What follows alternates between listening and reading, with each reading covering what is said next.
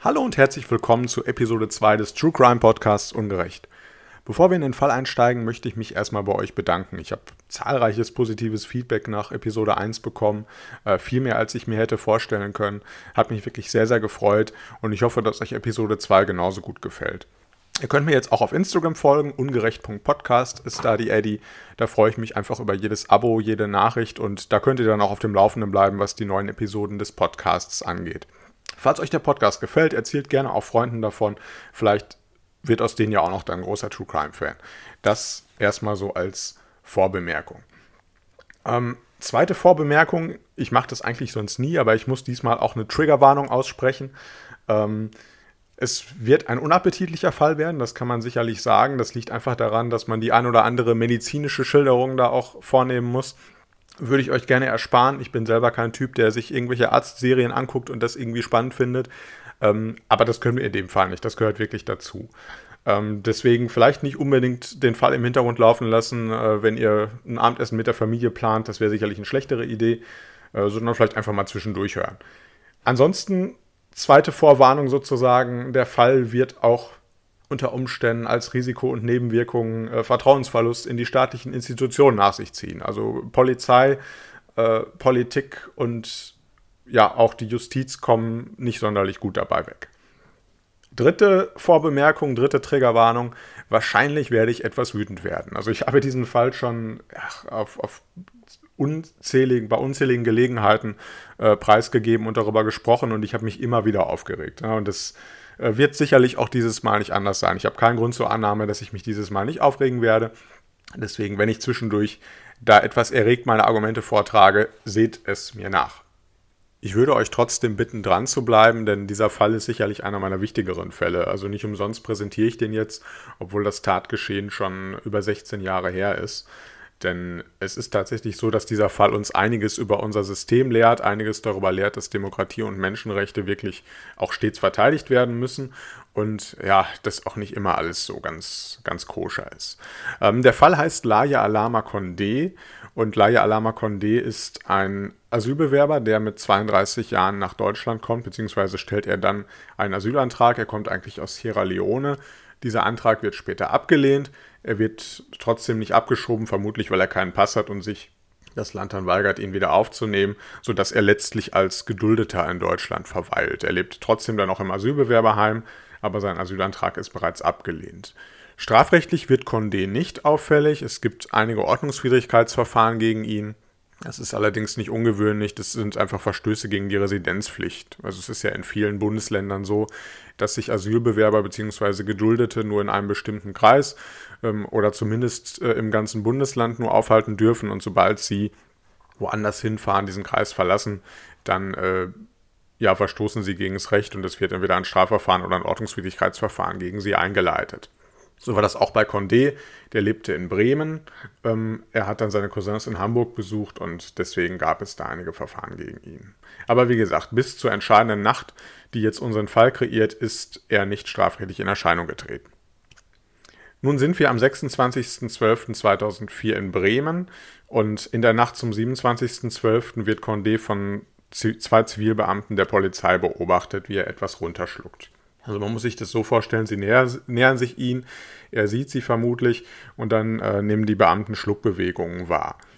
Und äh, dazu muss man wissen, im Drogenmilieu ist das natürlich eine, ja, eine bekannte Form des Versteckens von Drogen. Also man kennt das vielleicht auch von irgendwelchen Flughafendokumentationen oder so. Äh, entweder versucht man das Ganze sich rektal in den Körper einzuführen und dort zu verstecken oder es wird halt oral runtergeschluckt sodass sich dann die Drogen im Körper befinden und zunächst mal nicht, nicht äh, gefunden werden können. Und das ist das, was die Beamten auch hier vermuten. Sie sehen also deutliche Schluckbewegungen und äh, vermuten, dass er Drogen bei sich hatte, die er jetzt runtergeschluckt hat. Eine andere Variante ist oft, dass die Leute die Drogen in irgendeiner Tüte haben, die sie dann wegwerfen, kurz bevor die Polizei kommt und dann nachher sagen, naja, die Tüte, das, das habe ich noch nie gesehen, die, die gehört nicht mir. Also das ist das, was in dieser Nacht zunächst passiert. Ähm, ich werde mich jetzt erstmal auch auf die reine Tatbestandsschilderung beschränken und es nicht werten, auch wenn mir das schwerfällt, weil ihr werdet gleich hören, wie unglaublich das Ganze ist, was wir da hören. Aber ich möchte erstmal den Sachverhalt einmal schildern und dann können wir im Einzelnen darauf eingehen. Die zwei Zivilbeamten haben Condé nun also dabei beobachtet und nehmen jetzt mit aufs Polizeipräsidium. Das ist jetzt ungefähr uhrzeittechnisch um 0 Uhr 10. Wir werden immer wieder die Uhrzeiten gleich erwähnen, um auch deutlich zu machen, wie lange sich das Ganze hingezogen hat. Also 0 Uhr 10, Condé wird mit aufs Polizeipräsidium genommen. Der Verdacht ist klar, Condé ist ein Dealer, Condé besitzt Drogen und handelt mit Drogen und man möchte jetzt diese Drogen sicherstellen, die er nun im Körper hat. Um diese Drogen jetzt wieder an die Oberfläche zu befördern, soll dem Condé Brechmittel verabreicht werden. Das ist zu diesem Zeitpunkt leider eine gängige Praxis, nicht nur in Bremen. Und das Ganze passiert so, dass die beiden Zivilbeamten mit bei Condé bleiben und eben noch ein dritter anwesend ist, natürlich ein Arzt. Das ist der Arzt des äh, Beweissicherungsdienstes. Das sind eben auch die Ärzte, die dann beispielsweise, wenn der Verdacht auf äh, Alkoholisierung oder auf Drogeneinnahme besteht, äh, den Leuten Blut abnehmen. Und dieser Arzt soll dem Condé jetzt Brechmittel verabreichen. Nun ist es natürlich so, dass Condé Verdächtiger einer Straftat ist. Das heißt, er müsste eigentlich zunächst belehrt werden. Ja, man müsste ihm sagen, dass er sich nicht selbst belasten muss. Man müsste ihm aufklären, was man ihm überhaupt zur Last legt. Und das Ganze passiert nicht, denn Condé spricht kaum Deutsch und auch auf Englisch scheint keine Kommunikation möglich zu sein. So wie sich das in den Akten liest, äh, ist nicht eindeutig zu ersehen, ob das dann wirklich an Condé liegt oder ob vielleicht auch die Beamten einfach schlechtes Englisch sprechen, was dazu führt, dass man sich so nicht äh, verständigen kann. Also es findet nur eine ganz, ganz rudimentäre Kommunikation in, in Zeichensprache statt und Condé wird also schlussendlich nicht aufgeklärt darüber, was jetzt mit ihm passiert, was man ihm überhaupt vorwirft und dass er sich auch als Beschuldigter nicht selbst belasten muss. Der Arzt dieses äh, polizeilichen Beweissicherungsdienstes ist die Person, die zentral in diesem Fall sein wird. Mm, um nicht immer diese, diese umständliche Formulierung nutzen zu müssen, nenne ich ihn jetzt in der Folge einfach V. Das ist der erste Buchstabe seines Nachnamens, der wird auch meistens in den Urteilen verwendet und deswegen, wenn ich jetzt von V spreche, ist das also immer dieser Arzt des polizeilichen Beweissicherungsdienstes. Und der möchte jetzt eben Condé äh, Brechwurz verabreichen. Also das ist einfach ein, ein Sirup, ein Brechsirup, der verabreicht wird, damit der Condé sich eben erbrechen muss und die Drogen wieder zum Vorschein kommen. Die Drogen, wo man natürlich noch nicht weiß, dass er sie geschluckt hat, wo man aber von ausgeht, die sollen dann wieder an die Oberfläche kommen. Ähm, man könnte jetzt natürlich meinen, dass es nicht nur um diese Beweissicherung geht, die die Polizei hier vornehmen möchte, sondern auch um die Gesundheit des Beschuldigten. Denn man muss natürlich ganz klar sagen, diese Drogen sich irgendwo in den Körper einzuführen, ist natürlich extrem riskant, denn diese Bubbles, das ist ja meistens nur irgendeine Frischhaltefolie oder irgendein Plastik. Und wenn das reißen sollte, können die Drogen natürlich über den Verdauungstrakt direkt ins Blut gelangen und je nachdem, welche Dosis man da so geschluckt hat, kann das natürlich eine tödliche Überdosis sein. Das spielt allerdings bei der Polizei, also diese Gedanken spielen bei der Polizei offensichtlich keine große Rolle. Es geht hier wirklich um Beweissicherung und Bekämpfung der Drogenkriminalität. Denn medizinisch hört man auch meistens, dass eine kontrollierte Ausscheidung dieser Bubbles weniger riskant wäre als der Einsatz des Brechmittels. Wir werden dann ja gleich auch sehen, wohin, worin genau die Risiken eines solchen Brechmitteleinsatzes dann liegen.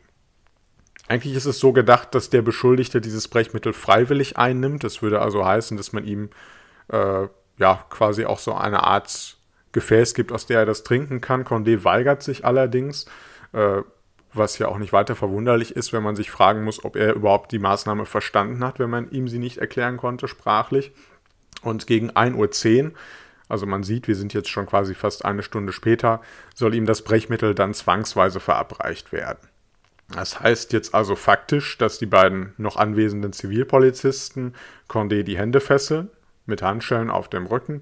Sie fixieren seine Füße mit Kabelbindern und er sitzt auf einer, auf einer Art Untersuchungsstuhl. Kann man sich so ähnlich vorstellen wie den, den Stuhl, den man vom Zahnarzt vielleicht kennt.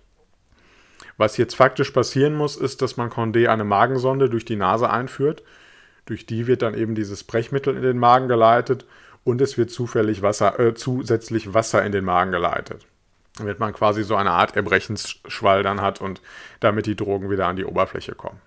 Also ihr merkt schon, das war jetzt das, was ich meinte mit dieser Fall ist nicht immer unbedingt so appetitlich. Aber das, wir, wir müssen da jetzt durch. Äh, es ist wirklich wichtig. Fakt ist auch, dass Condé sich gegen das Einführen der Magensonde weigert und somit fixieren die beiden Polizisten seinen Kopf und drücken ihn an den Stuhl. Nur nochmal, dass wir wissen, äh, wie das Ganze dort aussieht. Nachdem die Magensonde dann erfolgreich gelegt ist, äh, flößt der Arzt ihm dann nun das Brechmittel und das Wasser ein und etwa 20 Minuten später gegen 1.30 Uhr setzt dann auch das erste Erbrechen bei Condé ein. Hm, Condé versucht quasi nur das, das Wasser zu erbrechen und den Rest wieder runterzuschlucken. Ähm, es ist aber so, dass irgendwann dann das erste Drogenbubble sozusagen zutage tritt. Also er erbricht dann dieses erste Drogenbubble mit ja, Kokain, wie es dann wahrscheinlich relativ schnell offensichtlich ist. Und das ist jetzt eine ganz, ganz entscheidende Stelle äh, dieses Falls. Da werden wir auch später bei der gerichtlichen Aufarbeitung dann drauf zu sprechen kommen. Wenn man an dieser Stelle den Einsatz beendet hätte, dann wäre alles gut gewesen. Denn klar ist jetzt, Condé ist im Grunde des Drogenbesitzes und des Drogenhandels überführt. Man hat dieses Kügelchen sichergestellt. Man hat die Anzahl der Schluckbewegungen bei ihm gesehen. Das heißt, man hätte ungefähr die, die Menge der Drogen hochrechnen können. Und alles wäre gut gewesen. Ja? Wir hätten äh, dingfeste Beweise gehabt und es wäre nicht das passiert, was jetzt in der Folge leider mit Condé passieren wird. Aber die Beamten und der leitende Arzt haben sich offensichtlich anders entschieden und haben die Prozedur weiter fortgeführt. Was nun passiert ist gegen 1.50 Uhr, also wir sind wieder ungefähr etwa 20 Minuten später jetzt im Fall, wird Condé langsam apathisch. Ihm treten oder ihm tritt Schaum aus dem Mund und aus der Nase und er sinkt in sich zusammen.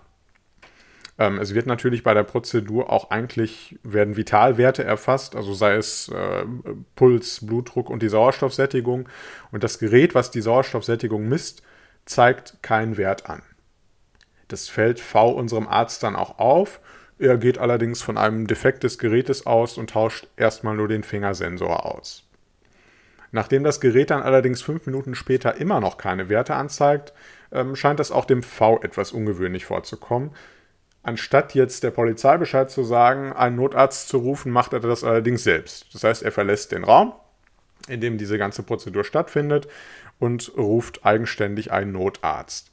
Ähm, das Gericht wird später auch ausführen, er hätte einfach den, den anwesenden Polizisten Bescheid sagen können, dass die kurz den Notarzt rufen und selber erste Hilfemaßnahmen einleiten können. Das hat er allerdings nicht gemacht. Er hat sich dazu entschieden, den Notarzt selber zu rufen und das Gericht war sich nachher auch gar nicht sicher, ob er zu diesem Zeitpunkt den Notarzt gerufen hat, weil er davon ausging, dass man dem Condé helfen müsse, oder weil er vielleicht einfach nur ein funktionierendes äh, Gerät zur Sauerstoffsättigungsmessung haben wollte. Das ließ sich dann letztlich nicht mehr klären.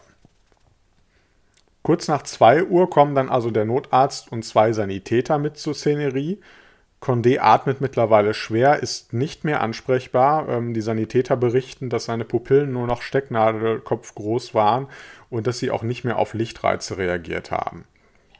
Dann allerdings wird mit dem neuen Gerät die Sauerstoffsättigung gemessen und auch Blutdruck und Puls soll angeblich wieder stabil sein. Und jetzt kommen wir zu einer ganz, ganz besonderen Ungeheuerlichkeit dieses Falls. Also das ist wirklich unglaublich. V soll dann nämlich zum Notarzt gesagt haben, äh, das kenne er ja schon, Schwarzafrikaner würden sich in solchen Situationen ja ganz gerne mal totstellen. Also, jetzt kommt ihr. Also, wenn ihr heute schon rassistischeren Dreck gehört habt als das, äh, dann mein Beileid, ganz ehrlich. Schwarzafrikaner stellen sich ja ganz gerne mal tot.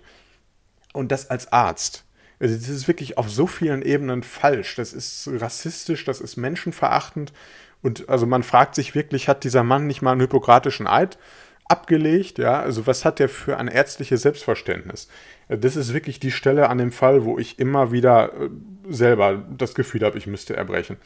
Also es ist unglaublich. Schwarzafrikaner würden sich in solchen Situationen ja häufig totstellen. Das, äh, das ist unfassbar. Das stand übrigens nicht in der Bildzeitung, ja. Also das, das ist gerichtlich äh, festgestellt oder gerichtlich so aufgenommen worden, dass er das gesagt hat. Ich ich kann es immer noch nicht immer wirklich fassen, es ist unglaublich. Nach dieser Ungeheuerlichkeit äh, fragt der V dann den Notarzt, ob er denn jetzt mit der Prozedur fortsetzen könne, ob er dem äh, Condé weiter Wasser einflößen könne. Und der Notarzt jedenfalls scheint zumindest keinen Einspruch zu erheben, erfüllt einfach seinen Einsatzbericht aus. Wirkt also scheinbar sehr desinteressiert. Um 2.10 Uhr setzt dann auch die Prozedur weiter fort. Er unternimmt keine weitere Untersuchung des Condés in welchem Zustand er sich denn jetzt befindet und fährt einfach fort. Und so kommt dann schließlich auch das zweite und das dritte Drogenbubble zutage. Mittlerweile hat der V dem Condé mehrere Liter Wasser eingeflößt und die Magensonde musste zwischendurch auch neu gelegt werden, da sie offensichtlich ebenfalls mit ausgetreten ist. Condé wird immer schwächer und lethargischer und auch der Brechreiz lässt irgendwann nach. Ähm, der vorkommt dann auf eine ganz großartige Idee und hilft einfach mechanisch nach, um den Brechreiz auszulösen. Er nimmt also das Ende einer Pinzette und einen Holzspatel und äh, ja, fuchtelt dem Condé damit im Gaumen rum, bis dann auch die vierte Kugel irgendwann, ähm, ja, man kann eigentlich gar nicht mehr sagen, erbrochen wird.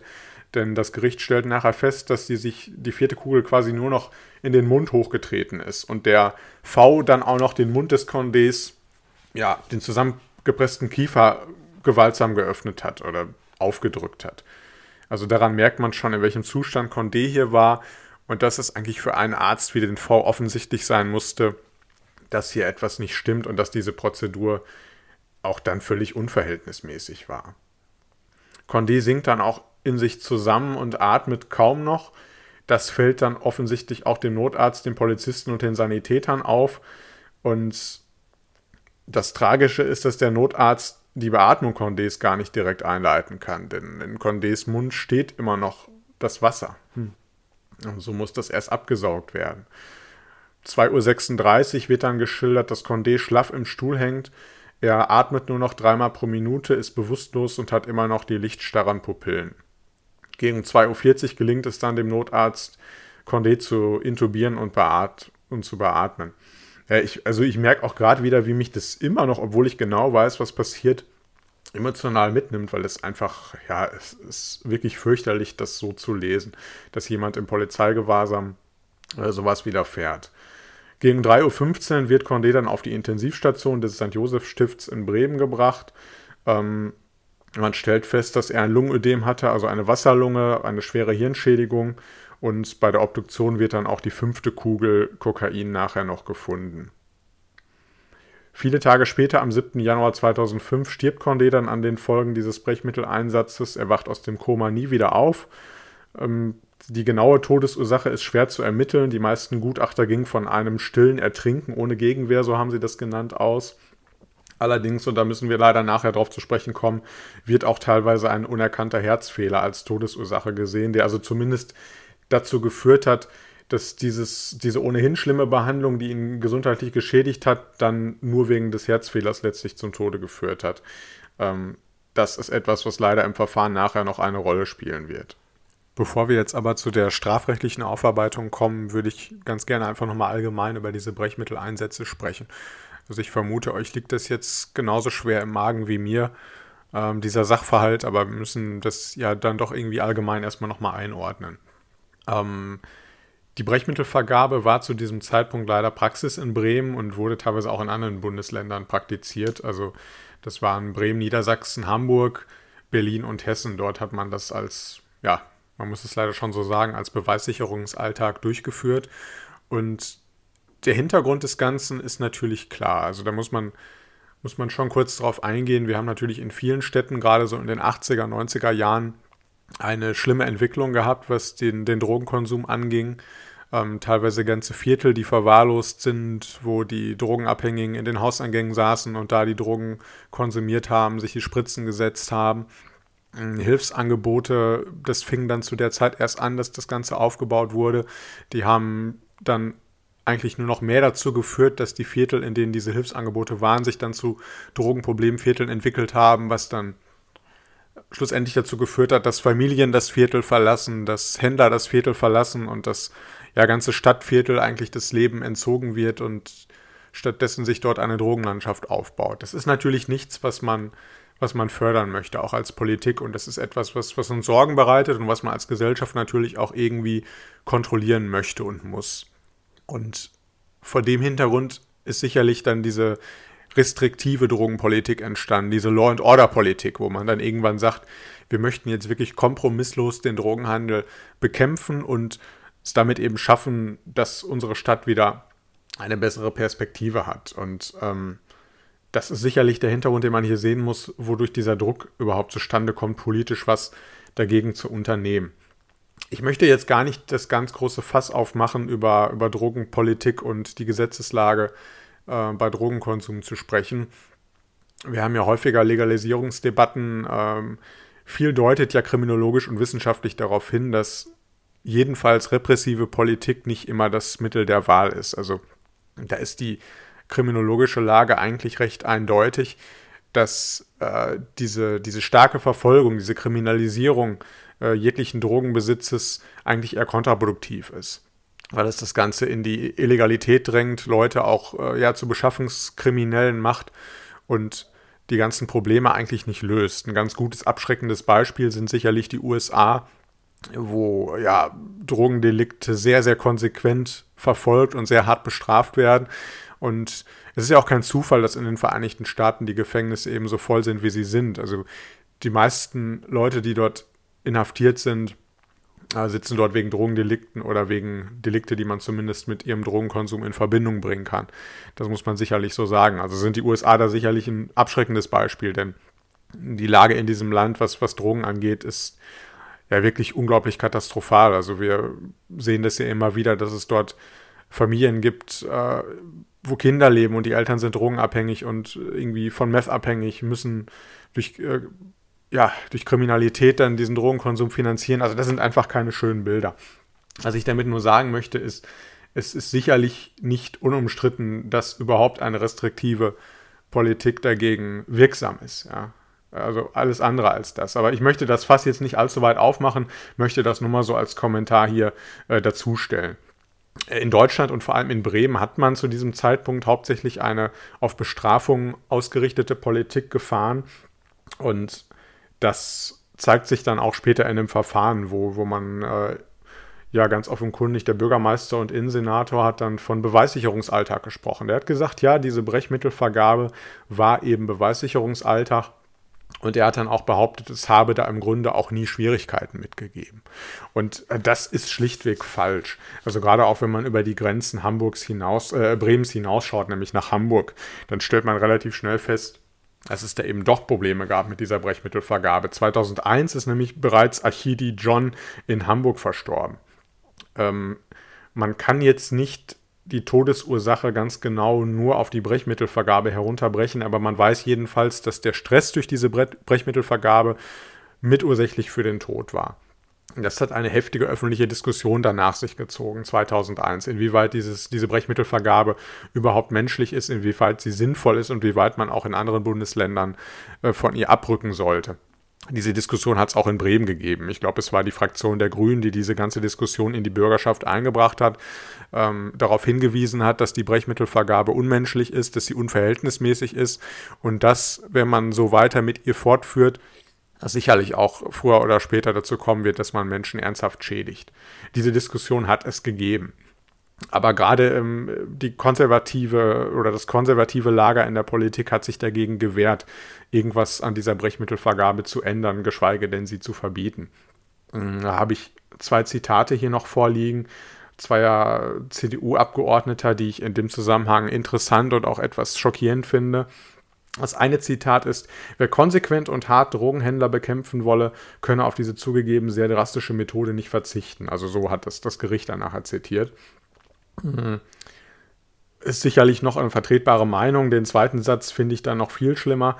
Drogendealer sind in gewissem Sinne Mörder, die keine mädchenhafte Behandlung verdienten also Drogendealer, den kleinen Dealer auf der Straße jetzt als Mörder zu bezeichnen äh, und dann noch diesen sexistischen Kommentar mit mädchenhafter Behandlung, also das lässt dann irgendwie doch schon tief blicken. Das zeigt aber, wie man das zu diesem Zeitpunkt gesehen hat. Man wollte einfach mit aller Härte äh, diesen Drogendealern beikommen und hier auch ja die Muskeln spielen lassen und nach außen hin sicherlich auch dem Wähler signalisieren, wir tun hier was, wir packen jetzt an und wir sorgen hier für Recht und Ordnung. Das ist ja immer auch so ein Wahlkampfthema. Also gerade im konservativen Lager Recht und Ordnung, Law and Order, Durchsetzung der, der, der Innenpolitik, der Sicherheitsorgane, das spielt hier sicherlich auch eine Rolle. Und ähm, ich möchte eins an der Stelle klar machen. Ich will diese Drogenproblematik überhaupt nicht verharmlosen. Ich bin jetzt auch nicht ähm, weit auf diesem liberalen Lager zu sagen, wir müssen den Drogenhandel unbedingt komplett legalisieren und dann wird alles besser ich bin schon der Meinung, dass man sich einige Dinge genauer anschauen sollte und auch auf die kriminologische Forschung hören sollte. Aber ich bin keiner, der grundsätzlich da völlig liberal ist. Das ist mir wichtig an der Stelle zu sagen, dass ich das, also das gravierende Drogenproblem nicht kleinreden möchte. Ich meine, man sieht das ja auch selber, wenn man in bestimmten Vierteln unterwegs ist. Da kann ich nur das, das Bahnhofsviertel in Frankfurt beispielsweise anführen. Das sind sicherlich Zustände, äh, die man ja, die man so als Gesellschaft auch eigentlich nicht haben und tragen möchte. Aber man muss eben auch dazu sagen, dass der Zweck nicht die Mittel heiligt. Ja? Und man kann auch mit vielen betroffenen Bürgern damals aus den, aus den Vierteln in Bremen sprechen, die auch sagen, es war ein gravierendes Problem, wir wollten, dass das Ganze angegangen wird. Aber äh, wenn wir gewusst hätten, wie diese Brechmittelvergaben, wie diese Einsätze ablaufen, also das hätten wir sicherlich nicht befürwortet. Das ist was, was man da auch durch die Bank weghört. Also diese Einsätze waren immer umstritten. Das, das muss man ganz klar so sagen. Und häufig sind letztlich auch nicht die Abhängigen das Problem, sondern das Problem ist häufig, wie die Politik damit umgeht. Ja, also wir haben jetzt ja im Laufe des, des letzten Jahrzehntes gesehen, dass es viele Städte gibt, die das sehr gut in den Griff bekommen haben weil sie eben die Hilfsangebote dezentralisiert haben, weil wir nicht nur ein Viertel haben, wo wir sozusagen die, die Drogenszene in Ruhe lassen, wo wir dann äh, sagen, hier verscheuchen wir sie als Polizei nicht mehr, hier wissen wir dann, dass sie sich aufhalten, hier können wir dann zugreifen und konzentrieren alles auf dieses Viertel, sondern indem wir das über die Stadt verteilen und eben dafür sorgen, dass wir nicht diese Drogen- und Kriminalitäts-Hotspots haben, äh, die dann dazu führen, dass man ganze Viertel im Grunde verliert dass sie schlussendlich nicht mehr unter staatlicher Kontrolle stehen. Und das ist ja genau das, was man verhindern möchte. Also da ist sicherlich die Politik gefragt. Das hängt nicht so sehr mit dem Drogenproblem äh, im Allgemeinen zusammen. Und ähm, was mir auch ganz wichtig ist in diesem Fall Condé zu sagen, ist, Condé ist doch wirklich ein kleiner Fisch. Also auch das möchte ich nicht relativieren, aber wir müssen uns das ja mal klar machen. Ich weiß nicht, ob Condé das hier gemacht hat, ob er die Drogen hatte, weil er selber abhängig geworden ist oder weil er sich einfach was dazu verdienen wollte. Er hatte ja auch keine Arbeitserlaubnis als Geduldeter.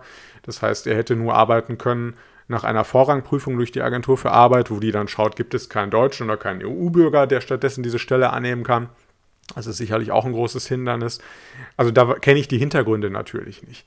Aber sicher ist so oder so, dass Condé sicherlich ein kleiner Fisch war. Er war ein kleiner Dealer auf der Straße und nicht der große Fisch, den man da als Polizei äh, festnehmen muss, um sicherlich das Problem dieser Drogen, äh, dieser Drogenszene zu lösen.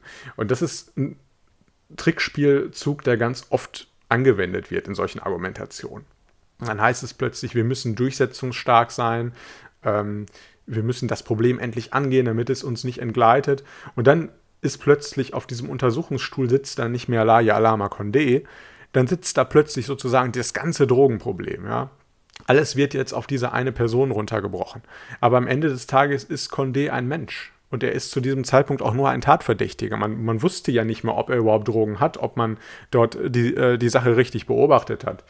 Denn ähm, das Gericht hat nachher auch festgestellt, ähm, die Forschung geht davon aus, dass bei 20 Prozent dieser Brechmittelvergaben überhaupt gar keine Drogen sichergestellt werden. Das heißt, jeder Fünfte wurde wahrscheinlich zu Unrecht beschuldigt. Auch das muss man bei solchen schweren Eingriffen ja immer äh, noch im Hinterkopf behalten. Damit wir das jetzt nochmal einordnen können, was man konkret bei Condé überhaupt gefunden hat. Also es waren fünf Kügelchen Kokain. Ein Kügelchen hatte etwa den Wert von 20 Euro. 402 Milligramm Kokain waren das.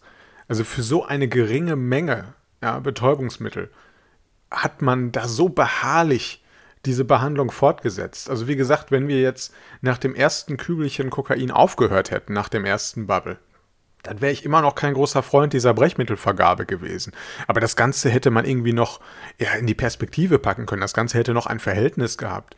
Aber jetzt so beharrlich immer weiterzumachen und die Untersuchung trotz aller Komplikationen fortzusetzen, für, für 100 Gramm Handelswert Kokain, für 402 Milligramm, das ist für mich einfach schwer zu begreifen. Und da zieht auch nicht das Argument, dass man über diese kleinen Leute dann an die Hintermänner kommt. Denn das gelingt so einfach bestimmt nicht. Da weiß man ziemlich genau, dass die Hintermänner sich gut schützen und dass der, der Dealer auf der Straße, der ist natürlich austauschbar. Das ist denen auch völlig egal, was mit dem passiert, diesen Drogenkartellen.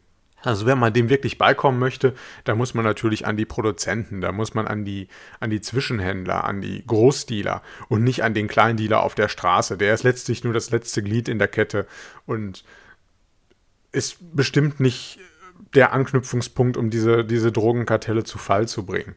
Man muss ja auch dazu sagen, dass das häufig mafiöse Strukturen sind oder Clanstrukturen, da kann man nur mit ganz anderen Ermittlungsmethoden dem beikommen. Beispielsweise, indem man da V-Männer platziert und ja, versucht wirklich in die Hintergründe zu kommen und nicht auf der Straße den Kleinleader festzunehmen. Heißt nicht, dass ich dafür bin, diese Leute jetzt straffrei davonkommen zu lassen, keineswegs.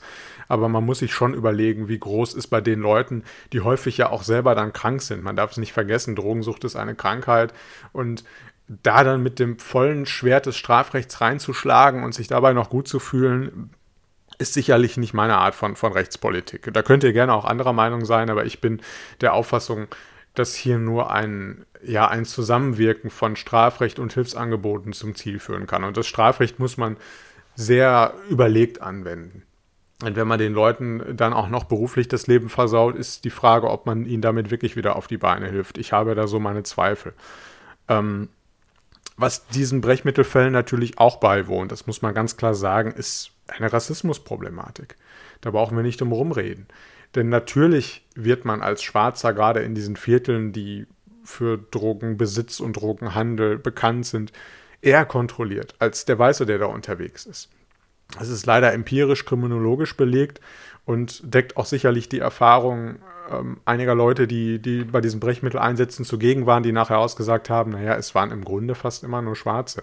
Und das ist ja bei Condé hier auch ganz offensichtlich spätestens durch diese Äußerung, äh, der, die Schwarzafrikaner würden sich ja gerne mal totstellen. Also da sehen wir natürlich, dass wir hier eine gewisse Rassismusproblematik einfach auch haben, die sich dann bei der Brechmittelvergabe manifestiert, dass eben gerade gerade diese Leute Opfer dieser Ermittlungsmethode werden. Und mir ist das wichtig, an der Stelle das gleich zu sagen. Also ich berichte jetzt nicht von diesem Fall, um einen Shitstorm über die Polizei und die Justiz loszubrechen. Ich bin nicht der Auffassung, dass wir es bei der Polizei und in der Justiz äh, nur mit Rassisten zu tun haben. Darum geht es mir nicht. Es geht nicht ums Bashing. Es geht vielmehr darum, aufzuzeigen, dass Rassismus nicht etwas ist, was irgendwie für böse Leute reserviert ist. Ja, da, da, das betrifft alle Teile der Gesellschaft. Und dann gehört auch die Polizei dazu, die Justiz. Und da gehört eben jeder dazu. Ich spreche mich da selber ja auch nicht von frei, dass man rassistische Vorurteile unter Umständen hat oder rassistische Denkmuster, die einem gar nicht bewusst sind, die man vielleicht auch ganz unterbewusst hat. Aber wenn man darüber reflektiert und sich darüber unterhält, dann kann man ja als Gesellschaft auch besser werden und dann kann man sehen, wo diese Denkstrukturen und Muster sind und kann daran etwas ändern. Ja, wenn ich aber natürlich mich blockiere und sage, Rassismus, nee, sowas gibt es ja bei uns nicht, da haben wir nichts mit zu tun, dann kann ich mich dementsprechend natürlich nicht verbessern oder verändern. Und das ist, glaube ich, wichtig, dass wir das A als Gesellschaft verstehen und dass B diese Institutionen wie die Polizei und die Justiz das auch verstehen. Dass es auch da Rassismus gibt, gar keine Frage. Also wenn ich dann immer höre, Rassismus bei der Polizei, nee, das ist in Deutschland kein nennenswertes Problem, dann, dann tut das einfach weh, weil man daran erkennt, wie wenig aufgeklärt man für diese Problematik letztlich ist. Ich bin absolut der Meinung, dass wahrscheinlich die aller, allermeisten bei der Polizei diese rassistischen Denkmuster in der Breite gar nicht haben. Ja, aber sich selber bewusst zu sein, dass das passieren kann und dass man da immer wachsamer bleiben muss, das wäre das, was ich mir wünsche, dass man das mitnimmt von diesem Fall. Das wäre wirklich wichtig um vielleicht nochmal zu einem anderen Punkt zu kommen, nämlich dem Punkt, wie man das Ganze überhaupt medizinisch einordnen muss. Also was sagen die Ärzte überhaupt dazu? Was sagt die Bundesärztekammer dazu? Da muss man sagen, dass die ihre Meinung über die Jahre so ein bisschen geändert hat. Teilweise haben sie diese Brechmitteleinsätze generell als, als unverhältnismäßig abgelehnt. Aber gerade zwischendurch, also in dieser Phase, wo es auch in Deutschland praktiziert wurde, also Anfang der 90er bis dann Anfang der 2000er oder Mitte der 2000er, ähm, da hat man das Ganze dann doch irgendwie zumindest gebilligt und hat gesagt, naja, Brechmittelvergabe, wenn sie unter gewissen Voraussetzungen stattfindet, ist sie vertretbar. Also diese Voraussetzungen sind dann insbesondere, dass man eben angemessene Voruntersuchungen macht und vor allem, dass man eben den ja zu untersuchen dann auch aufklärt über die Risiken und ihn mitnimmt. Und der Mindeststandard ist eigentlich, dass man diese Brechmittelvergabe dann zumindest nicht unter Gewalt durchführt. Und das ist ja genau das, was im Fall Condé passiert ist. Äh, er hat eben nicht freiwillig mitgewirkt, weil er wahrscheinlich auch gar nicht genau wusste, was die da jetzt vorhatten. Und eine Vergabe unter Gewalt hat die Bundesärztekammer da auch stets abgelehnt. Das ist an der Stelle einfach wichtig zu wissen. Und das macht den Fall Condé ja sicherlich auch so besonders, wenn wir nochmal drüber nachdenken, dass er dort gefesselt wurde, ja, an, an, Händen und Füßen und festgehalten wurde. Also man hat das ja wirklich unter absoluter körperlicher Gewalt durchgeführt. Und das ist sicherlich, äh, ja, fraglich, inwieweit man das überhaupt vertreten kann, aus, auch aus medizinischer Sicht. Ähm, wenn man das Ganze rechtlich einordnet, denkt man ja vielleicht sogar ein bisschen an Episode 1, die wir gerade hatten, ja, zum Thema Folter. Es ist ja ein bisschen wie Folter. Man fügt also quasi auch in dem Fall körperliche Gewalt zu, weil medizinischer Eingriff ja immer auch äh, in die körperliche Unversehrtheit oder zumindest in die körperliche Struktur irgendwie eingreift. Und da könnte man sich ja durchaus an Folter erinnert fühlen. Äh, in Deutschland war die Situation so, dass das Bundesverfassungsgericht im Grunde nie wirklich dazu entschieden hat. Es hat einmal einen Fall gegeben, der wurde dann aus formalen Gründen abgelehnt. Da hat man in einer Randbemerkung dann gesagt, naja, zumindest grundsätzlich sieht man jetzt nicht direkt einen Verstoß gegen die Menschenwürde oder gegen das faire Verfahren. Aber richtig letzt, richterlich entschieden hat man das nicht. Denn wenn man mal so überlegt, was, was rechtlich gegen die Brechmittelvergabe sprechen könnte, dann ist das natürlich zum einen ein Verstoß gegen die Menschenwürde. Die Menschenwürde sagt ja im Grunde, der Staat darf den Menschen nicht nur zum Mittel machen. Ja, der Mensch darf nicht nur Mittel zum Zweck sein. Und genau das ist er ja hier im Grunde. Er wird, also seine körperliche Unversehrtheit wird riskiert, in die wird eingegriffen, nur um etwas strafprozessual Verwertbares zu erlangen. Und das könnte natürlich ein Verstoß gegen die Menschenwürde sein. Des Weiteren gilt im Strafrecht ja die Selbstbelastungsfreiheit. Das heißt, ich muss nichts aussagen, ähm, was mich belasten würde und ich muss auch nicht an meiner Verurteilung mitwirken. Ja, das ist die Selbstbelastungsfreiheit. Auch die folgt letztendlich aus der Menschenwürde. Auch die kann man aus dem Grundgesetz herleiten. Und auch da könnte man ja hier Bedenken haben, weil dadurch, dass man quasi dieses medizinische Mittel verabreicht bekommt, und eine körperliche Zwangsfunktion hat, man kann das Erbrechen ja da nicht unterdrücken, wirkt man ja doch letztendlich an seiner Verurteilung oder an seiner eigenen Belastung mit. Also auch da bestehen Zweifel, ob es zu, zulässig ist. Und was natürlich hinzukommt, ist, dass man immer mindestens noch einen Eingriff in die körperliche Unversehrtheit hat und dass jeder staatliche Eingriff, völlig egal in welcher Form, immer verhältnismäßig sein muss. Also äh, jedem Jurastudenten hängt das aus dem Hals, der weiß das aus dem öffentlichen Recht. Verhältnismäßigkeit ist immer der große Begriff. Da geht es letztendlich darum, gibt es keine milderen Mittel, ist das Ganze angemessen. Also jeder staatliche Eingriff, jede Maßnahme muss sich immer auf die Verhältnismäßigkeit äh, prüfen lassen. Und dabei muss eben rauskommen, dass das Ganze verhältnismäßig ist. Also hier würde man dann quasi die, die Schuld des Angeklagten und die Schlimmer der Straftat ins Verhältnis setzen äh, zu dem Eingriff. Und wenn wir nochmal drüber nachdenken, ich hatte die geringe Menge an Drogen erwähnt, ich hatte erwähnt, dass Condé ein Kleindealer auf der Straße ist und dann sehen wir diese schweren Eingriffe, die schweren Maßnahmen in die körperliche Unversehrtheit, da merkt man dann schon, dass das eigentlich nicht verhältnismäßig sein kann. Ähm, ich kann das ja jetzt vorwegnehmen, nach diesem Condé-Fall auch 2006 hat dann letztlich der Europäische Gerichtshof für Menschenrechte die Brechmitteleinsätze auch verboten. Und sie haben gesagt, das ist eine erniedrigende und unmenschliche Behandlung und es gilt dann eben auch ein Beweisverwertungsverbot. Das heißt, wenn ich durch so einen Brechmitteleinsatz dann äh, Drogenbubbles zum, zum Vorschein bringe oder eine Aussage des Beschuldigten äh, gewinne, dann darf das nicht verwendet werden strafprozessual. Dann darf ein Urteil sich nicht darauf stützen. Und die haben eben auch gesagt beim Europäischen Gerichtshof für Menschenrechte, dass eben die Verhältnismäßigkeit in den seltensten Fällen gegeben ist. Oft sind diese Angriffe eben überhaupt nicht äh, verhältnismäßig. Und auch die sagen, die Ausscheidungskontrolle, also einfach darauf warten, dass kontrolliert dann die Drogen wieder ausgeschieden werden, wäre in der Regel das mildere Mittel. Und somit wäre die Brechmittelvergabe dann automatisch äh, rechtswidrig. Das heißt, heutzutage sprich, äh, spielt in Deutschland die Brechmittelvergabe zum Glück keine Rolle mehr. Jetzt ist es natürlich noch interessant zu wissen, wer ist hier überhaupt strafrechtlich zur Verantwortung gezogen worden. Und die zentrale Person in diesem Fall ist ja sicherlich der V, also dieser Arzt des Beweissicherungsdienstes. Und man muss sich natürlich erstmal die Frage stellen, welche Delikte kommen hier überhaupt in Betracht, äh, welcher Straftat könnte er sich schuldig gemacht haben. Und als Laie denkt man vielleicht zunächst an Mord oder Totschlag, weil ich meine, klar, Condé ist nachher tot.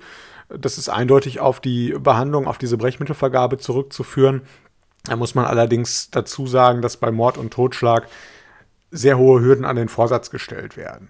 Und äh, den kann man hier einfach nicht sehen. Also auch wenn, wenn V hier grobe Behandlungsfehler macht, aber dass er wirklich den, den Condé töten möchte, dass man hier den Vorsatz bejahen kann, da kommt man eben nicht hin. Ähm, stattdessen kommen zwei Delikte in Betracht. Einerseits die fahrlässige Tötung, das ist klar. Fahrlässigkeit heißt ja einfach, dass man eine Sorgfaltspflicht verletzt und dadurch dann eben die Tötung eines anderen Menschen herbeiführt. Dass äh, das hier einschlägig ist, das ist ja, glaube ich, relativ klar. Er begeht eben Ver äh, Behandlungsfehler, er verstößt quasi gegen ärztliche Sorgfaltspflichten und deshalb kommt der Condé letztendlich zu Schaden. Es gibt aber auch einen Delikt, der den juristischen Laien wahrscheinlich nicht so bekannt ist. Das ist die Körperverletzung mit Todesfolge. Und wenn man das jetzt miteinander vergleicht, fahrlässige Tötung, Körperverletzung mit Todesfolge, könnte man ja zunächst meinen, naja, fahrlässige Tötung ist bestimmt schlimmer. Also da steckt ja quasi schon das Wort Tötung drin. Dem ist aber nicht so. Die fahrlässige Tötung kann sogar im Einzelfall nur mit Geldstrafe bestraft werden. Da haben wir also einen Strafrahmen, der schon bei der Geldstrafe beginnt. Wenn man sich mal ein Beispiel überlegt, wird das auch relativ klar. Also beispielsweise könnte ich auf dem Parkplatz rückwärts mit dem Auto ausparken und ich bin irgendwie zu bequem, mich umzudrehen. Ich schaue mir in den Spiegel und hinter dem Auto steht leider ein kleines Kind, was ich nicht sehe, das ich überfahre, das ich dann fahrlässig getötet habe. Und ich bin nachher auch selber total schockiert und komme psychisch mit dieser Tat nicht klar und deswegen wird meine Schuld als relativ gering angesehen und ich werde vielleicht dann nicht so hoch bestraft, weil wenn der Gutachter feststellt, naja, wenn er sich umgedreht hätte, hätte er das Kind vielleicht doch irgendwie gesehen. Weil er nur in den Spiegel geguckt hat oder gar nicht nach hinten geguckt hat, konnte er es nicht sehen. Das wäre dann die Sorgfaltspflichtverletzung. Da wären wir dann bei fahrlässiger Tötung. Bei der Körperverletzung mit Todesfolge ist es hingegen so, dass die Körperverletzung als Haupttat vorsätzlich durchgeführt wird. Das heißt, ich hau jemandem irgendwie richtig was äh, aufs Maul und äh, die Todesfolge realisiert sich dann letztlich aus dieser vorsätzlichen Körperverletzung. Das heißt, der Unrechtsgehalt ist eigentlich viel größer, weil ich vorsätzlich eine Schädigung eines anderen herbeigeführt habe und mit der Todesfolge auch irgendwie fahrlässig hätte rechnen müssen. Deswegen haben wir da dann plötzlich ein Strafmaß nicht unter drei Jahren. Ja, also das ist ein großer Unterschied. Wenn ich wegen Körperverletzung mit Todesfolge angeklagt werde oder äh, eine fahrlässige Tötung dort im Raum steht. Das muss man an der Stelle jetzt mal so als Vorbemerkung wissen. Und das Landgericht hat interessanterweise nur wegen fahrlässiger Tötung hier das Verfahren eröffnet und nicht wegen Körperverletzung mit Todesfolge. Das ist schon mal sehr interessant zu wissen an der Stelle. Um das Ganze zeitlich nochmal einzuordnen. Wir haben ja gehört, die Tat ist also äh, 2004 passiert und wir sind jetzt hier 2008 schon vier Jahre später. Also nur mal, um auch zu wissen, wie langsam das in der Justiz vorangeht und wie lange man da auf ein Verfahren warten muss. Wenn wir jetzt mal an die Mutter des Condé denken. Also Condé hat, glaube ich, auch noch einen Bruder gehabt wie lange die warten müssen, dass sie mal das Gefühl haben, da passiert was, da geschieht jetzt Gerechtigkeit, da wird etwas aufgearbeitet. Das muss eine unheimliche Belastung für diese Familie sein. Jedenfalls sind wir jetzt im Jahr 2008 und das Landgericht Bremen klagt eben, wie gesagt, nur wegen fahrlässiger Tötung an. Äh, das Landgericht erkennt auch die Fehler des V als ursächlich für den Tod Condés an. Ich meine, da gibt es ja auch eigentlich nicht viel zu diskutieren. Aber, und das ist dann letztlich der Schocker, Sie spricht V am Ende des Verfahrens frei. Es kommt dann auch zu Tumulten im Gerichtssaal. Man kann dieses Urteil natürlich irgendwie überhaupt nicht verstehen und es erfolgt ja letztlich auch eigentlich eine zweite Schädigung der Mutter und des Bruders, die erst ihr Familienmitglied verloren haben und jetzt vor Gericht eigentlich nochmal eine Ohrfeige bekommen. Äh, wie begründet das Landgericht Bremen das? Das Landgericht Bremen sagt, und da verliere ich irgendwie wieder die Fassung, wenn ich das lese, der V sei mit der Situation völlig überfordert gewesen und verfüge über praktisch keine klinische Erfahrung. Ja, und das soll jetzt die Entschuldigung sein? Das ist das, worauf man den Freispruch basiert? Das ist ja eigentlich was, was ihn belastet. Denn wenn er diese, dieser Behandlung äh, sozusagen nicht in der Lage war, die durchzuführen, dann darf er sie doch gar nicht erst beginnen. Also das ist doch das ärztliche Selbstverständnis. Wenn ich in eine Behandlung starte, dann muss ich doch wissen, was ich da tue. Und wenn ich das nicht weiß, dann ist es ein grober Fehler. Ich meine, das wäre doch das Gleiche, als wenn mein Zahnarzt mich am offenen Herzen operiert und dann nachher sagt, naja, ich, ich wusste es ja halt nicht besser. Also das geht doch nicht. Das, also das hat mich völlig fassungslos gemacht. Ähm, ich muss ja dazu sagen, dass wir die Verfahren damals im Studium sehr genau beobachtet haben es war auch genau die Zeit, wo ich mich dann mit diesen strafrechtlichen Dingen auseinandergesetzt habe. Und das, das konnte ich eigentlich nicht fassen. Ja? Dass man so also den V hier entschuldigt und sagt, naja, der war überfordert, der hat es ja irgendwie dann doch nicht besser gewusst. Und zum Glück gibt es ja die Möglichkeit, Rechtsmittel gegen Urteile einzulegen. Wir waren ja jetzt hier schon vor dem Landgericht wegen des Tatvorwurfs. Und äh, die Nebenklage, also das ist dann ähm, sozusagen noch ein Organ, was, was die Geschädigten vertritt, also in dem Fall die Mutter des Condés, hat dann auch äh, Rechtsmittel eingelegt und das Ganze ging dann per Revision an den Bundesgerichtshof. Der hat das Urteil dann auch kassiert. Also das heißt schlussendlich nur, dass er das Urteil aufhebt und das Ganze dann zurück ans Landgericht verweist. Das äh, sagen, da sagen die Juristen dann umgangssprachlich immer kassieren. Und der BGH sagt eben genau das, was wir gerade schon ausgeführt haben. Einerseits, warum hat man die Körperverletzung mit Todesfolge nicht geprüft? Ja. Also das wäre eigentlich das Delikt, wo man hier als Jurist dran denken müsste. Es ist eigentlich nicht einzusehen, warum man das Ganze nicht geprüft hat. Und deswegen verweist man das ans Landgericht zurück. Und man sagt eben auch, der Freispruch hält rechtlichen Überprüfungen überhaupt nicht stand. Denn V hat vor allem als Arzt seine Aufklärungspflicht verletzt. Er hat überhaupt nicht mit Condé kommuniziert. Er hat ihn nicht über die Risiken aufgeklärt. Er hat nicht gesagt, was jetzt passiert. Und wenn er das getan hätte, wenn er mit Condé kommuniziert hätte, dann wäre es ihm jedenfalls gelungen, diesen Eingriff auch schon dazu gestalten. Das ist das, was man sagt. Also das ist auch die Pflicht des Arztes, den Patienten sozusagen abzuholen, ihm zur Mitwirkung zu animieren, weil dadurch eben der Eingriff schon da und besser gestaltet werden kann. Und das hat V völlig unterlassen. Außerdem sagt der BGH, dass es eine Art Übernahmeverschulden gibt. Das ist das, was wir gerade erwähnt haben. Wenn man eine Behandlung beginnt, dann muss man auch wissen, das, wie man sie durchführt. Und wenn man das nicht weiß, dann ist das schon eine Sorgfaltspflichtverletzung. Des Weiteren führt man aus, man könnte ja jetzt an den Notarzt denken. Ja, wir sind jetzt ja gerade bei der Strafbarkeit des V, aber man könnte natürlich auch an den Notarzt denken und sagen, naja, wenn der Notarzt zugegen war, äh, da kann der V sich ja damit entschuldigen und sagen, ja, wenn der Notarzt nicht eingegriffen hat, woher sollte ich denn dann wissen, dass die Situation bedrohlich war? Und da sagt der BGH eben auch, egal wie sehr der Notarzt hier an der Stelle versagt hat, und er hat versagt, das wissen wir natürlich alle, das hat der BGH dann auch nachher ausgeführt, wie, ja, wie desinteressiert äh, dieser Notarzt war. Aber das kann die Pflicht des V nicht beseitigen. V hat es mit dieser Behandlung angefangen und dann trägt er auch die Verantwortung. Nur weil ein anderer Beteiligter quasi scheitert und äh, ja, unter Umständen Schuld auf sich legt, heißt es nicht, dass der V sich damit entschuldigen kann. Das ist ganz klar. Und natürlich sagt der BGH auch nochmal, er hätte nach der ersten Kugel stoppen müssen. Ja, äh, gerade durch das Fortsetzen dieser Behandlung hat er dann Schuld auf sich geladen. Und so kommt es eben, dass 2011 das zweite Verfahren äh, vor dem Landgericht Bremen beginnt. Also auch hier nochmal der Hinweis. Wir sind schon wieder drei Jahre später. Es sind dann seit der Tat schon sieben Jahre vergangen. Sieben Jahre, ohne dass jemand strafrechtlich zur, zur Verantwortung gezogen worden ist. Also da bitte ich nur noch mal, sich das auf der Zunge zergehen zu lassen. Überlegt mal, was ihr vor sieben Jahren gemacht habt. 2014. Wie lange das her ist. So lange ist immer noch kein Urteil gefällt worden. Und was jetzt vor dem Landgericht Bremen passiert, ist eigentlich unfassbar. Denn irgendwie weigert man sich schon wieder beharrlich, äh, wegen der Körperverletzung mit Todesfolge anzuklagen. Es ist wieder nur eine Anklage wegen fahrlässiger Tötung. Fragt mich jetzt nicht, wie das kommt. Ich kann es nicht verstehen. Der BGH kann es offensichtlich auch nicht verstehen. Die Juristen, mit denen ich gesprochen habe, können es auch nicht verstehen. Es ist, es ist unfassbar. Letztlich endet auch dieses Verfahren mit einem Freispruch. Ihr habt es wahrscheinlich schon fast befürchtet. Es ist genauso wie im ersten Verfahren, es endet mit einem Freispruch. Der Richter sagt auch, ich werde dafür wahrscheinlich Kloppe kassieren. Äh, ja, hat er recht, denn auch dieses Urteil kann ich nicht verstehen. Kurz zusammengefasst spricht man ihn frei, weil man sagt, man kann die Todesursache letztlich nicht genau feststellen. Das ist das, was ich am Anfang angedeutet hatte. Man weiß also nicht, wenn der Condé nicht diesen unerkannten Herzfehler gehabt hätte, den man dann ja scheinbar in der Rechtsmedizin festgestellt hat, ob er dann auch an dieser Behandlung verstorben wäre. Und auch das ist natürlich wieder grober Unsinn. Und das Ganze geht dann wieder zur Revision an den BGH. Und da muss man jetzt ganz klar sagen, da habe hab ich wirklich als Student auch den BGH gefeiert dafür, wie sehr er das Urteil des Landgerichts jetzt auseinandernimmt es ist im Grunde, also man, man kennt ja diese, diesen juristischen Duktus, diese juristische Formulierung. Das klingt immer alles sehr nüchtern und sachlich.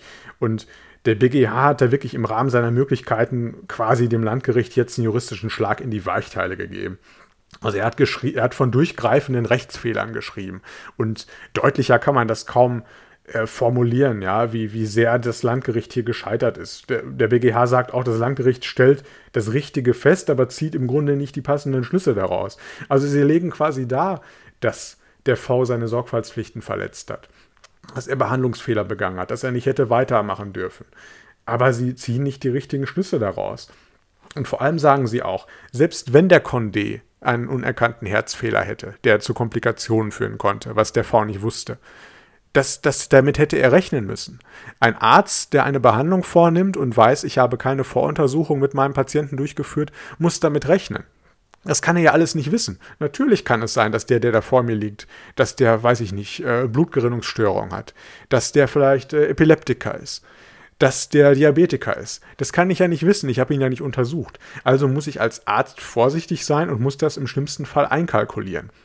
Also auch das kann den V wieder nicht entschuldigen, sondern das belastet ihn eigentlich noch mehr, weil das zeigt, dass man eben Voruntersuchungen durchführen muss.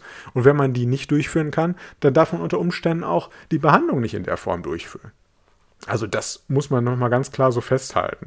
Und auch hier sagt der BGH, es ist ganz offensichtlich unverhältnismäßig und spätestens als er dann diesen Holzspatel und die Pinzette in den Rachen von Condé steckt, spätestens da hätte auch ihm klar werden müssen, dass das Ganze jetzt völlig äh, out of proportion irgendwie ist. Also so konnte es natürlich nicht weitergehen.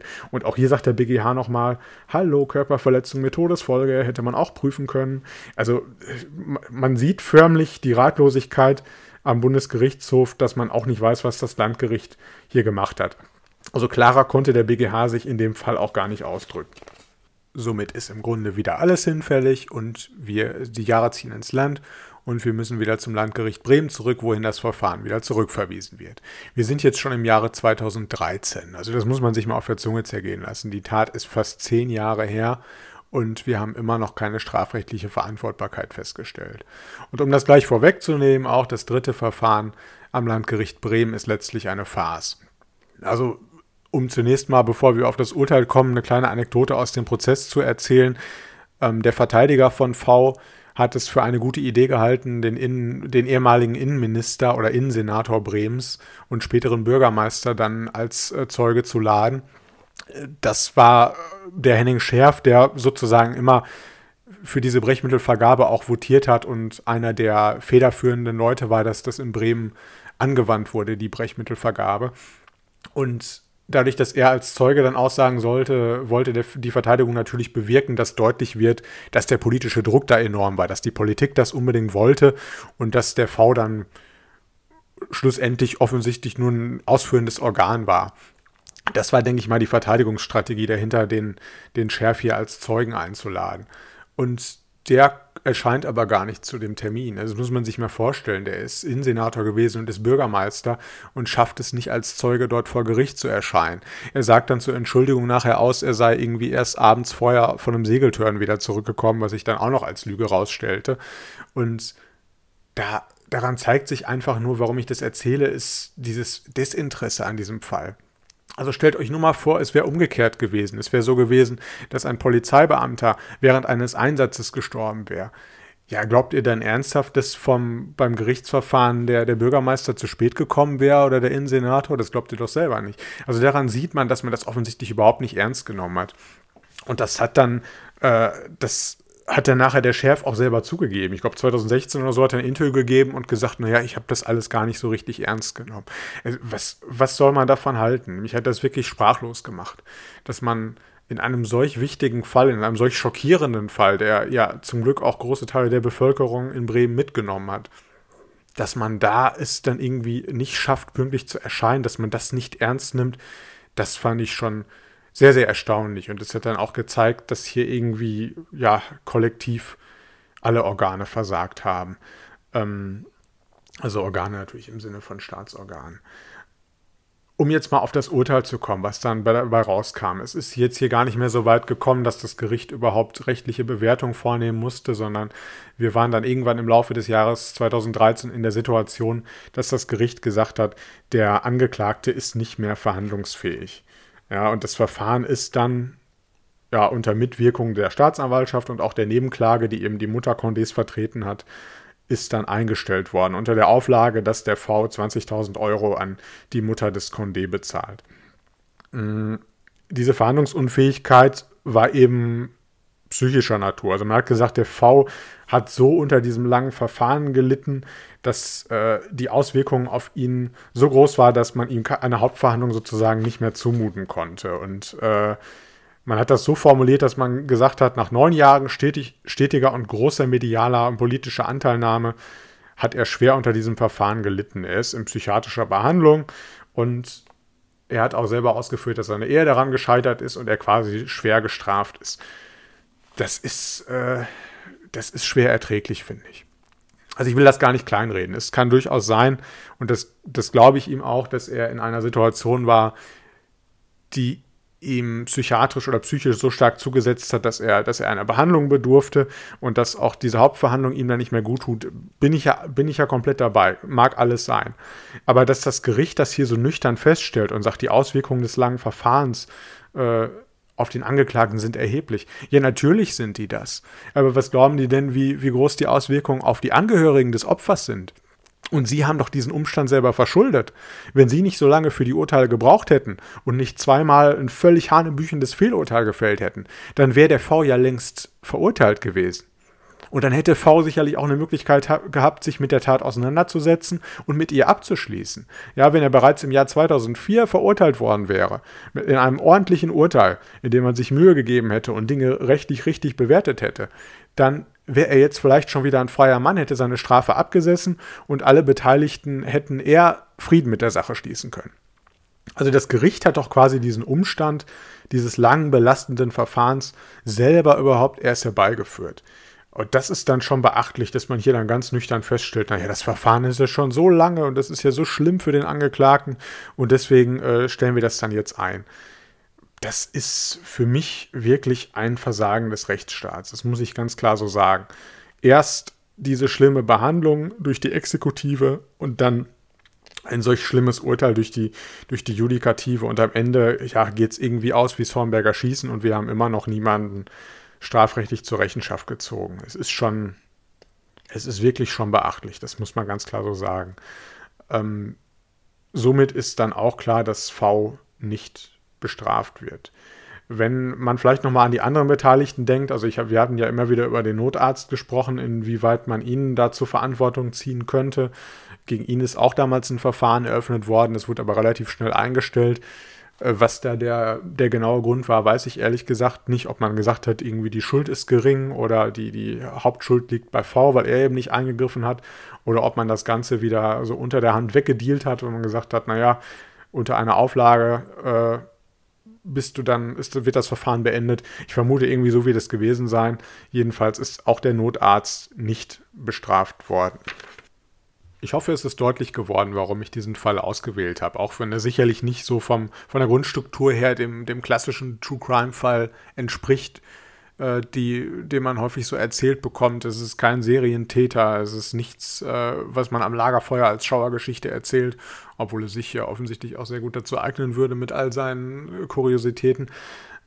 Ich habe diesen Fall einfach ausgewählt, nicht um hier irgendwie der Polizei und der Justiz generell einen Vorwurf zu machen, sondern um deutlich zu machen, dass man schon immer sehr genau hinter die Kulissen gucken muss und das auch in einem funktionierenden Rechtsstaat und als den würde ich Deutschland jetzt grundsätzlich schon bezeichnen, trotz einiger Kritikpunkte, dass es auch dort möglich ist, dass hinter verschlossenen Türen eben durchaus Unrecht passiert und dass das auch ja, durch, durch alle Staatsgewalten gedeckt ist, ja, dass die Politik das durchaus will und in Kauf nimmt dass die Exekutive das durchaus ausführt, ohne sich dazu große Gedanken zu machen und dass die Judikative am Ende aus welchen Gründen auch immer auch nicht in der Lage ist, das dann als Unrecht zu bezeichnen. Also sowas sollte man schon immer im Hinterkopf haben, dass auch in funktionierenden Rechtsstaaten durchaus Unrecht passieren kann. Und man sollte dem gegenüber offen bleiben und Dinge hinterfragen. Und das wäre mir einfach wichtig, dass man das aus der Episode hier mitnimmt. Und deswegen muss ich von diesem Fall erzählen und erzähle auch immer wieder privat von diesem Fall, weil ich ihn einfach ungeheuerlich finde. Und die Reaktionen waren auch eigentlich immer genau so, wie sie bei mir ausgefallen sind. Großes, großes Missverständnis, ja, groß, große Schockiertheit. Und ich denke, bei euch wird es wahrscheinlich auch so sein. Man kann das eigentlich gar nicht so richtig fassen, was man da hört. Ich äh, freue mich auf euer Feedback zu dem Fall, definitiv. Ich hoffe, trotz der schrecklichen Schilderung, dass euch das Ganze gefallen hat, dass ihr da was bei mitgenommen habt. Und äh, sollte euch der Fall interessieren, da kann man natürlich auch im Internet noch viel zu recherchieren, wenn man einfach Laia Alama Condé eingibt. Es gibt ja auch in Bremen immer noch Debatten über den Fall, wie man ein angemessenes Gedenken dem Condé bereiten könnte. Da lässt sich noch eine Menge finden. Hm, würde mich freuen, wenn ich da Feedback noch von euch zu höre. das war's für, den, für die zweite Episode von Ungerecht. Ich freue mich schon aufs nächste Mal. Da wird es dann wahrscheinlich um Stalking gehen, habe ich schon so im Hinterkopf und recherchiere schon. Auch da dürft ihr euch wieder auf einen spannenden Fall freuen und auch da werden wir wieder viel allgemein einfach über das Thema Stalking sprechen. Ich danke für die Aufmerksamkeit und freue mich sehr auf euer Feedback. Bis bald.